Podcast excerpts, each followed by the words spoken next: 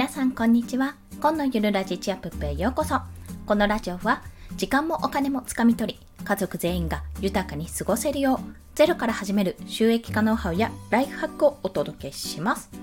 はい。今回はですねデザインを作る前3つのチェックポイントについてお話をします。これはですねデザインに限らず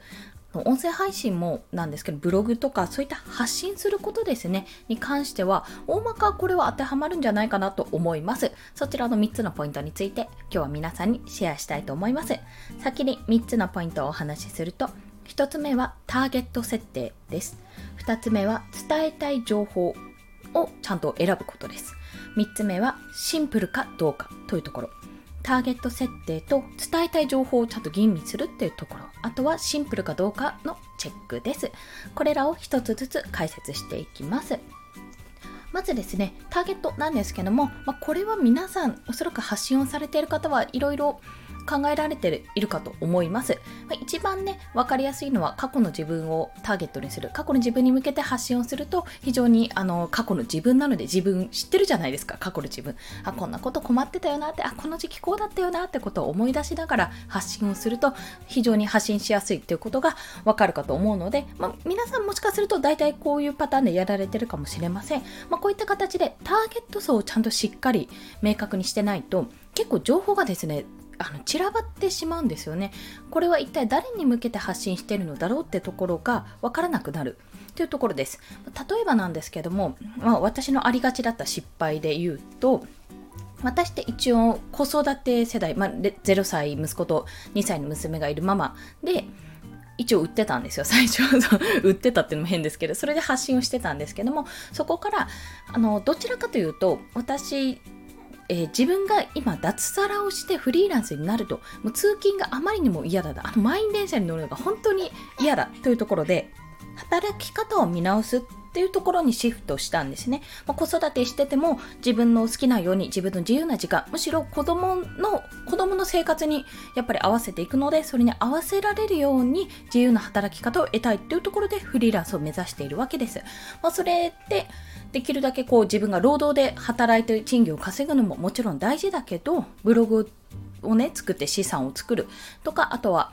収益の仕組み化ですね。この収益の仕組み化というものを作っていくんだっていうのをあの発信するようになったんですよ。で、まあそんな2曲、2曲化でもないんですけど、そんな2つの面を持ってる私が、いきなり、じゃあ例えば、恋の悩みにお答えしますみたいな感じでなんか急に恋愛ものとか持ってきたらえあな何言っちゃってんのって状態になるじゃないですか。なんなら子育て世代はもう恋愛は終わってるというか、まあ、あとは夫婦のやり方なんでそこについてはちょっと多分言及はされないと思いますし収益の仕組み化の部分でも恋愛ってそんなに関係ないんですよ。関係ないじゃないですか。まあ、無理やりこじつけようと思えばこじつけられる部分もあるかと思うんですけども、まあ、そこはこじつける必要は特にはないですよね。まあ、そういった形で、ちゃんとターゲット層、自分のあのフォロワーさんに対して、まあ、自分の発信している情報に対して、どんな方がいらしててで、どんな情報が欲しいかっていうのをちゃんと考えた上で発信しないといけないので、ここはですね、デザインをする前にちゃんとターゲットを明確にするっていうところが大事です。まあ、デザイン云々で言ってしまうと、まあ、Kindle 表紙で言ってしまうと、ビジネス書、男性向けのビジネス書だったら結構ゴシックとかかっちりした印象のあの、デザインにするんですよ。まあ、文字メインにして、まあ、青とか緑とか黒、白みたいな形で使うんですね。色味としては。で、女性として、まあ、ママさん向けの育児書、私が出版している育児書は、やっぱりほんわか柔らかい雰囲気を出すってことに努めたので、やっぱピンクなんですよ。そうすると。ピンクをメインとして、薄ピンクにするかとか、あとは白ですね。ピンクと白で作るというような形を、やっぱり私は意識しましたね。まあ、そういった形で、あのデザインを作る前にターゲット設定は明確にすべきです。そして2つ目が伝えたい情報ですね。これはあの伝えたい情報は何かってところなんですよ。特にあの案件を受ける時とかよくあると思うんですけども、まあ、タイトルはこれで帯の部分はこちらですみたいな形で提案がされる場合に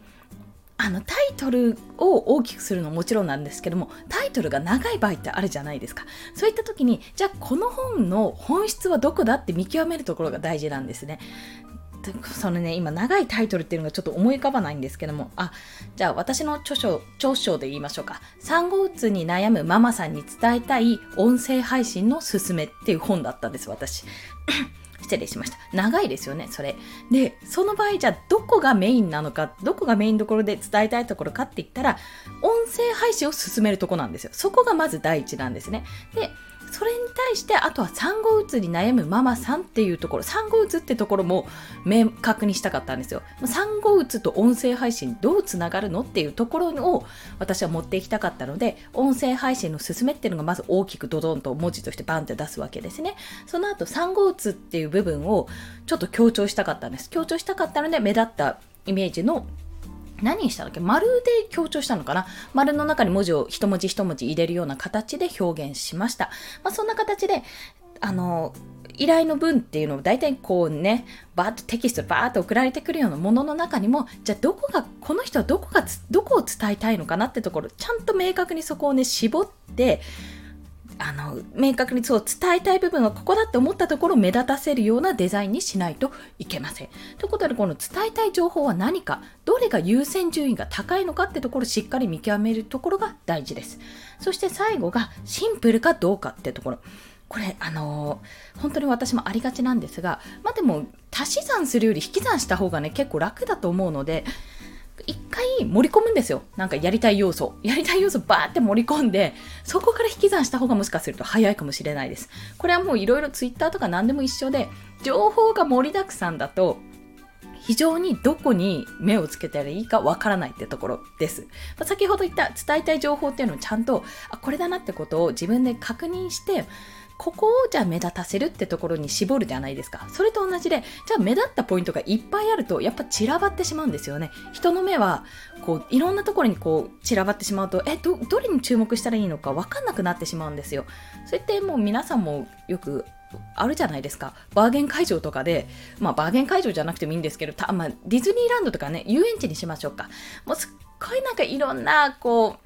乗り物とかアトラクションがいっぱいあってそれがわーって目の前にあったらどれに行ったらいいかわかんないですよね。でもじゃ例えばですけど観覧車だけ観覧車がメインの公園っていうのがあったら真っ先に観覧車に行きますよね。そこ観覧車しかないですし観覧車がメインでドドーンってもうすごい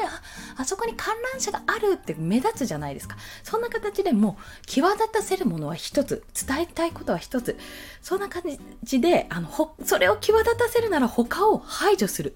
もうどうやったらそれが際立つようになるかっていうのを考えながらデザインしていかないとごちゃっとして結局観覧車が目立たなくなってしまうわけですよね。例えですけど、まあ、そういった形でデザインを作ると良いと思います、まあ、これはブログとかツイッターでも一緒で伝えたいことが一つあると。それに対してまあ、補足情報として3つぐらい、3つか4つか5つぐらい載せといて、どうぞって形で伝えるわけですね。そういう風にしないと本当にわからないよってことを私は散々言われました そう、散々言われましたっていうところから皆さんにシェアしたいと思います。ということで今回デザインを作る前3つのチェックポイント。1つ目、ターゲットを明確にすること。2つ目、伝えたい情報ですね。そちらをちゃんと確認すること。3つ目がシンプルかどうかというところ。情報はなるべくそぎ落とした方が良いです。ということで、本日の合わせて聞きたいは、シンプルに伝えるメリットという過去の放送、もうつい最近の放送なんですけども、そちらをご紹介します。まあ、これはですね、今日言ったことをデザイン寄りじゃなくて、どちらかというと発信寄りですね、そのように話した内容となっております。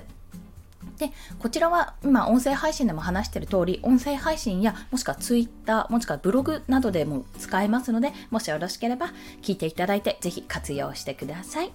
はい。それでは今日もお聴きくださりありがとうございました。この放送いいねって思われた方、ハートボタンもしくはレビューなど書いていただけると泣いて跳ねて喜びます。そしてスタンド FM、F ん方、スタンド FM では朝昼晩と私1日3放送しております。なのでフォローしていただけると朝昼晩と通知が飛びますので、もしよろしければお願いいたします。